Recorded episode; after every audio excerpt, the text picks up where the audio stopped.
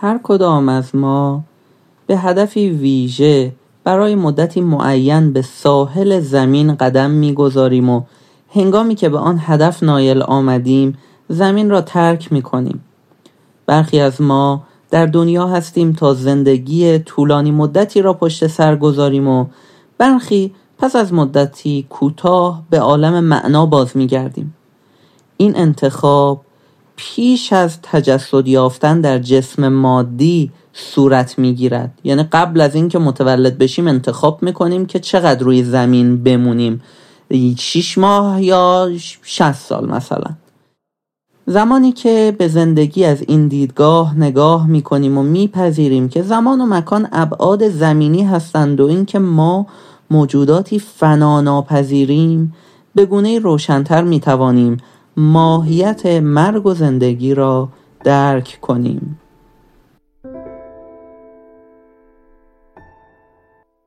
رابطه والد فرزندی آثار زیادی در سطوح متفاوت دارد که از درک بیولوژیکی هیجانی و روحی خارج است. هرچه باشد این ارتباط سرچشمه معنوی و روحی دارد که در آن نقطه هر کدام تصمیم می‌گیرد با دیگری باشد. بنابراین قراری از پیش ترتیب داده شده میان روح در حال ورود و پدر و مادر وجود دارد. تجربیات به من نشان داده است که بسیاری از رخدادها به منظور رشد در زمینه های عشق به خود و خودبخشیدن است. گاهی مرگ کودک به والد کمک می کند یاد بگیرد چگونه عشق بورزد.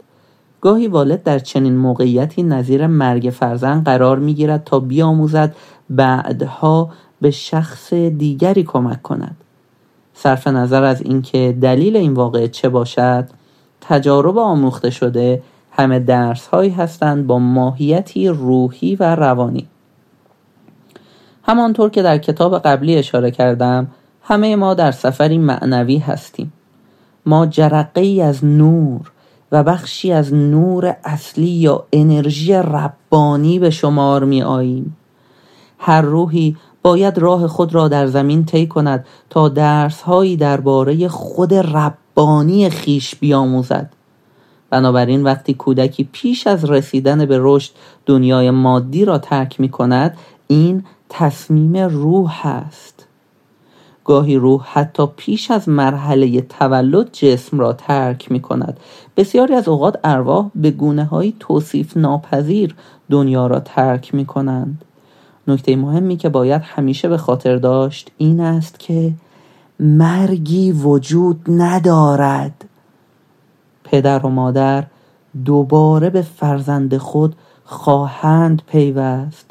یادتان باشد که روح بچه همیشه در دنیای معنوی زنده و از افکار و احساسات پدر و مادر خود آگاه است. در سطح مادی بارداری نوید دهنده امید و رؤیای شیرین است. زن با همسرش در هم می آمیزد تا زندگی تازه‌ای خلق کند. مادر باردار با جنین که تنها برای او شناخته شده است ارتباط ویژه‌ای احساس می کند اگرچه نقش پدر را نمی‌توان نادیده گرفت مادر است که با موجود تازه جان گرفته پیوند بیبدیل احساس می کند آنچه مادر احساس می کند فکر می کند می گوید و به خواب می بیند به گونه ای در سطح معنوی به موجودی که در درون او در حال رشد است القا می شود. یعنی که روح کودک پی می‌بره به هر چیزی که درون مادر داره میگذره. مادر منتظر امیدهای بسیار و ناراحتیهای بیشمار در مورد فرزند به دنیا نیامده خود دارد. وقتی مرگی پیش از زایمان اتفاق میافتد مادر احساس می کند فریب خورده است و در عین حال احساس گناه می کند و خود را در مرگ بچه سهیم می داند. هرچه باشد بچه درون شکم مادر از بین رفته و مادر خود را مقصر می شمارد که چرا نتوانسته است به خوبی حافظ جان بچه باشد ناراحتی او هم ناشی از انتقاد از خود شدید و هم احساس پشیمانی است.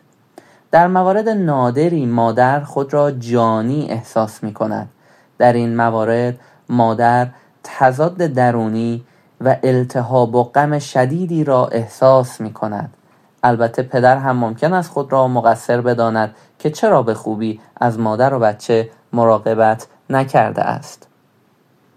زمانی که کودکی پیش از تولد می میرد پدر و مادر احساس می کنند از موهبت بزرگ کردن بچه و داشتن میراث محروم شدند. آنان همچنین با ناراحتی و تأسف افراد خانواده نیز روبرو هستند. اغلب افرادی که در اطراف مادر هستند موضوع را بی اهمیت تلقی می کنند و عقیده دارند که برای بچه‌ای که هرگز به دنیا نیامده است نباید متاسف بود. همین دیدگاه را پزشکان دارند و ممکن است خیلی فوری آن را فراموش شده تلقی کنند. خیلی بی انصافی است اگر شما به مادری که بچهش از دست رفته بگویید مهم نیست و نباید سخت بگیرد او می‌تواند دوباره سعی کند. در حالی که من احساس می کنم مرگ پیش از تولد ممکن است برای والد بی اندازه دردناک باشد. در بسیاری موارد سقط جنین یا مرگ پیش از تولد سبب می شود مادر اعتماد به نفس خود را در مورد بچه بعدی به کلی از دست بدهد. او دیگر اعتمادی به خود برای زایمان بعدی ندارد. او آسیب پذیر شده و نگران است که مبادا زایمان بعدی هم عملی نشود. خوشبختانه مادر می تواند موقعیت خود را درک کند و آنچه را پیش آمده است بپذیرد. او پیش از تصمیم گیری برای بچه دوم باید از نظر جسمی و هیجانی احساس سلامت و اعتماد کند. به من گفته شده است که از نظر معنوی این نه تنها درس مهمی برای مادر به شمار می رود بلکه ممکن است روش طبیعت باشد برای آنکه انرژی های پایدار و با دوامی در بدن مادر برای بچه بعدی شکل بگیرد. به عبارت دیگر آنچه در سطح مادی اتفاق می افتد ممکن است نتیجه پایانی کاری انجام شده در سطح معنوی باشد.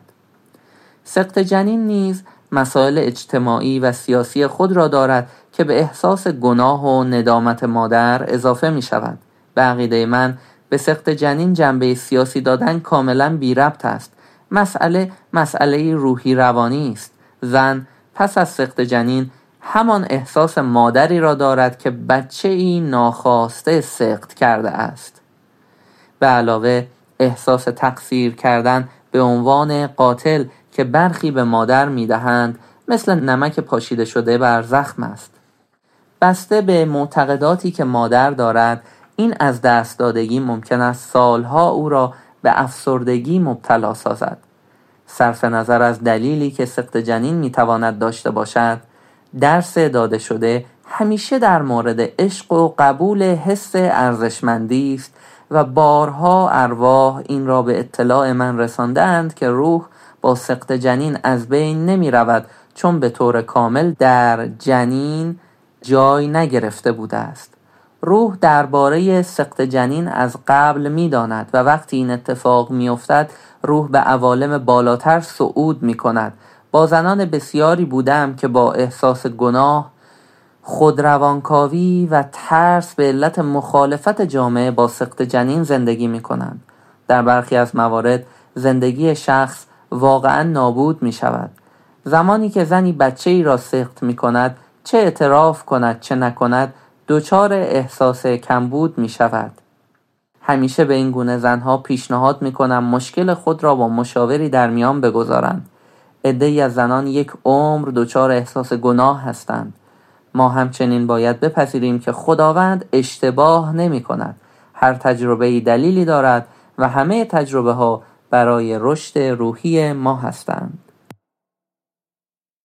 پدر و مادر سوگوار با دیگر مردم ازادار تفاوت دارند. مرگ بچه غمهای بسیاری را پدیدار می کند. از جمله از دست رفتن رویاها و آرزوهایی که مادر و پدر برای بچه داشتند.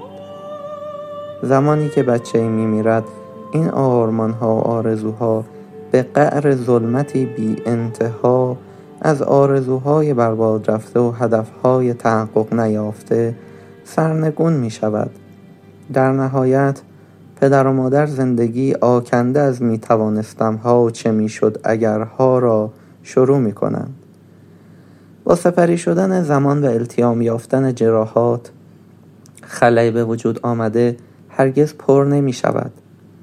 بسیاری از پدران و مادرانی که به ملاقات من می آیند از دست خداوند خیلی خیلی عصبانی هستند. آنان مرگ را به صورت نوعی تنبیه و حیرت از اینکه چگونه خدای رحمان می تواند چنین بلایی بر آنان نازل کند تلقی می کنند و به همه عالم و آدم لعنت میفرستند.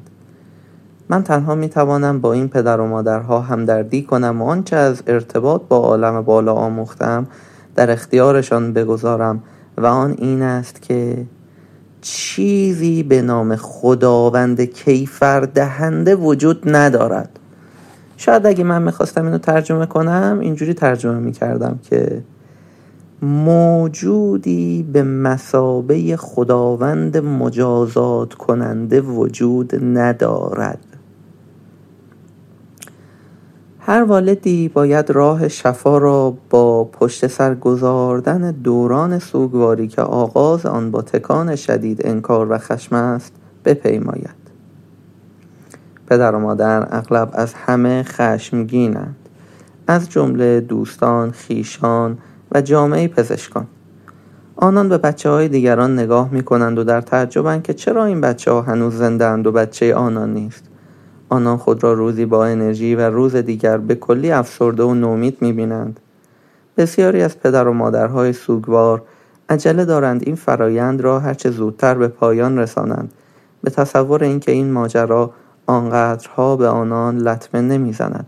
قافل از اینکه تنها دوره غم و افسردگی را طولانی می‌سازند. غم از دست دادن فرزند واقعا دردناک و تحمل ناپذیر است. شکیبایی ضرورت دارد. شما باید به خودتان فرصت کافی بدهید. خط زمانی خاصی برای دنبال کردن و تقویمی که به شما کمک کند در تاریخ خاصی از غم رها شوید وجود ندارد. هر فردی به روشی خاص و در, زمانی در زمان معینی شفا پیدا می کند بخشی از این شفا به سه عامل بستگی دارد. یک رابطه فرزند با والد. دو وضعیت جسمانی و روانی والد. و سه نظام پشتیبانی بستگان دوستان همسایه ها و دیگران. وقتی بچه می میرد مشکل ترین کار برای والد حرف زدن درباره موضوع است ولی بیان احساسات اهمیت بسیار دارد. برای پدر بیان احساسات شاید به مراتب سختتر باشد و حتی ممکن است آنچه در درون دارد بیرون نریزد. او هم نیاز دارد و باید تشویق شود احساساتش را بروز دهد. اگر زن یا شوهر احساسات خود را برای طولانی مدت خفه و خاموش سازند نتیجه اغلب جدایی از یکدیگر و یا سایر تظاهرات ناسالم غم بیان نشده است.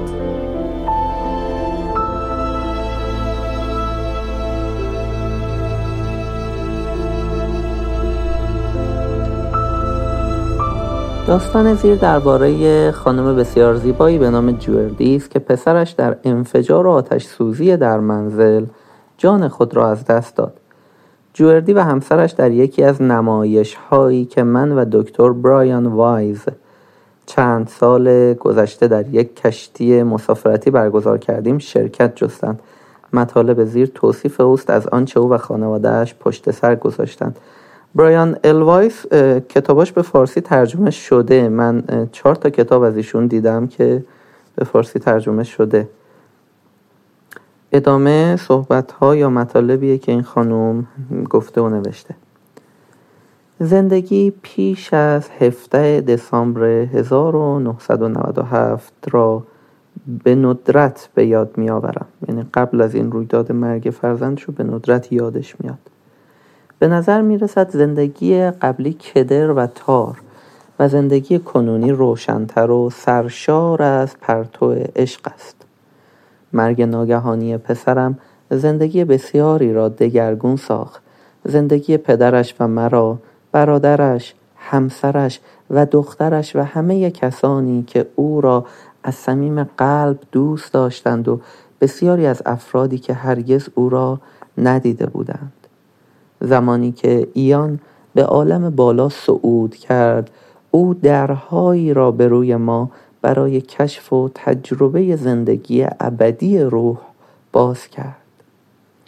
او به ما یاری داد به خاطر بسپاریم که ما در واقع موجوداتی روحانی با تجاربی انسانی هستیم.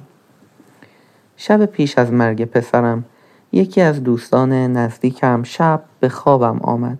او لباسی سر تا پا سفید بر تن داشت و از من خواست.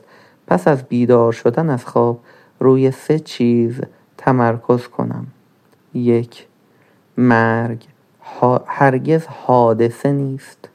دو هیچ چیز به طور تصادفی اتفاق نمی افتد سه تنها عشق واقعیت دارد. روز بعد درباره خواب و شب آرامش بخشی که داشتم با همسرم حرف زدم. همان شب بود که پزشک فوریت های پزشکی به ما گفت که جراحات شدید ایان به مرگ او منتهی شده است. همانجا می دانستم که ایان واقعا نرفته است. در عوض احساسم این بود که روح ایان به سرزمین عشق و آرامش صعود کرده است.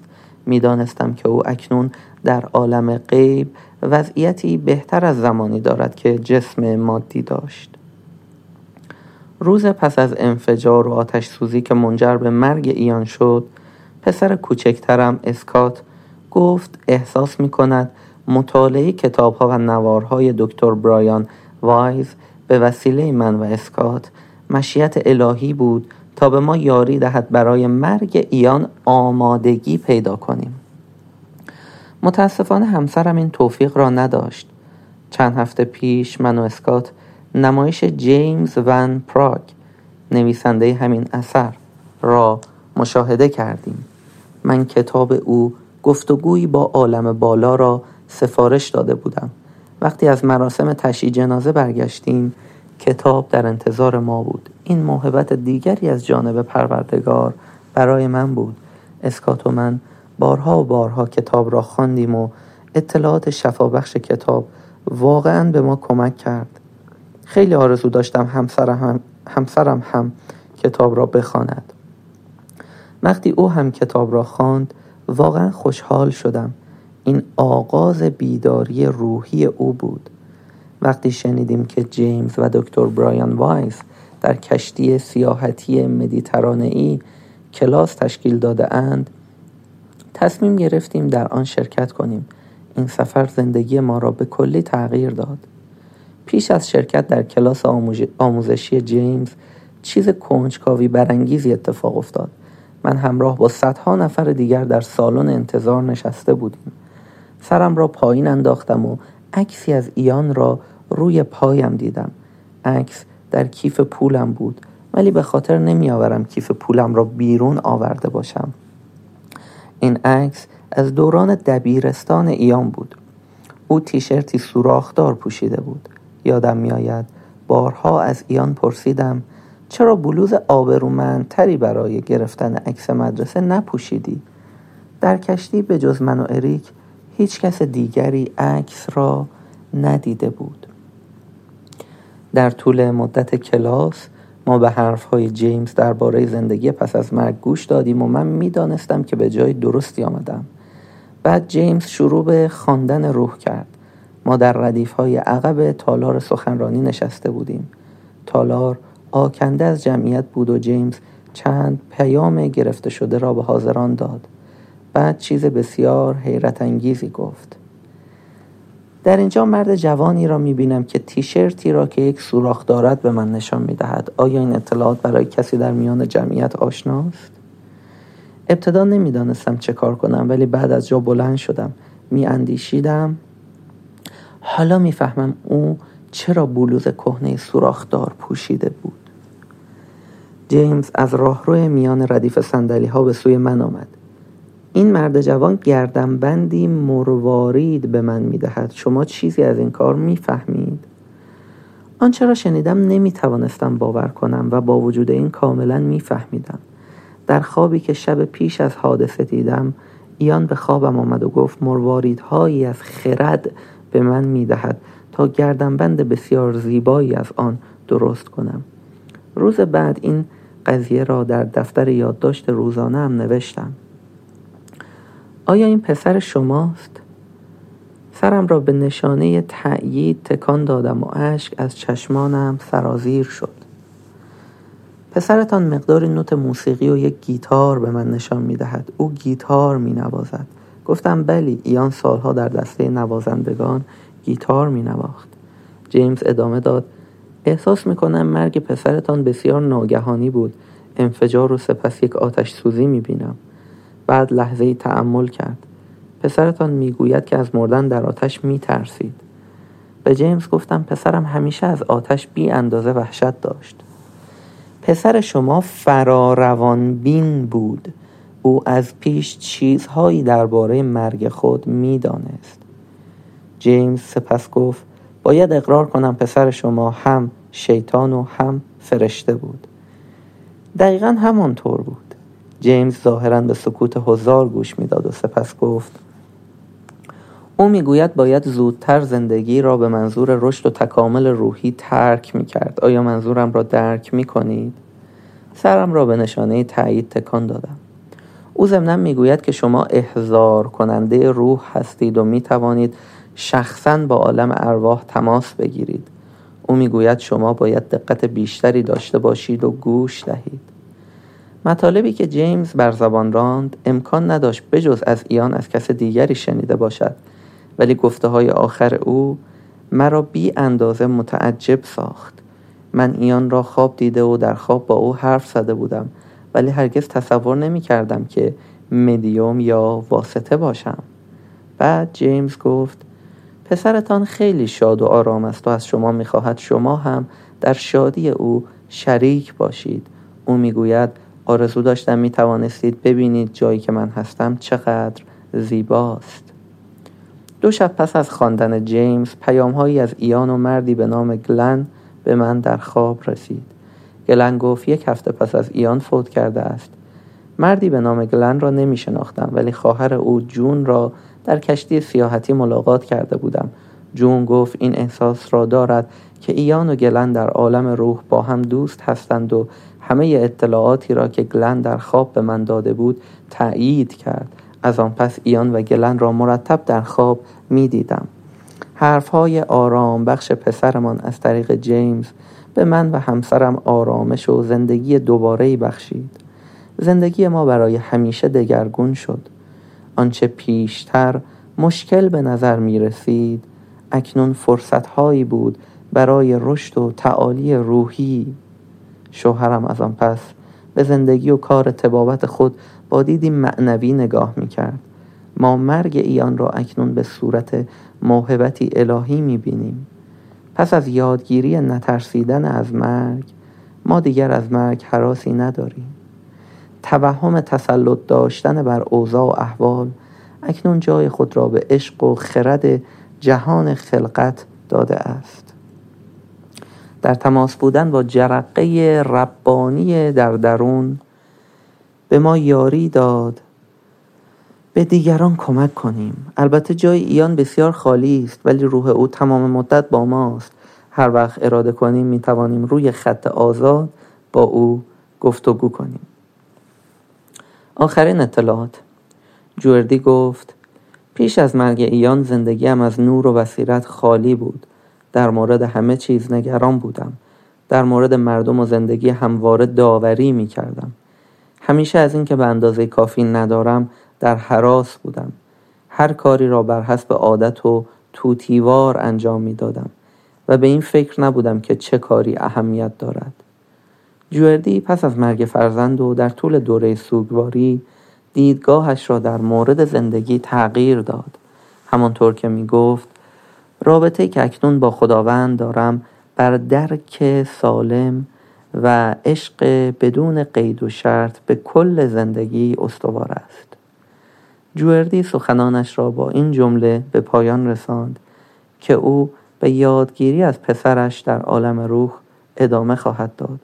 او همیشه به من درس عشق و شفقت می آموزد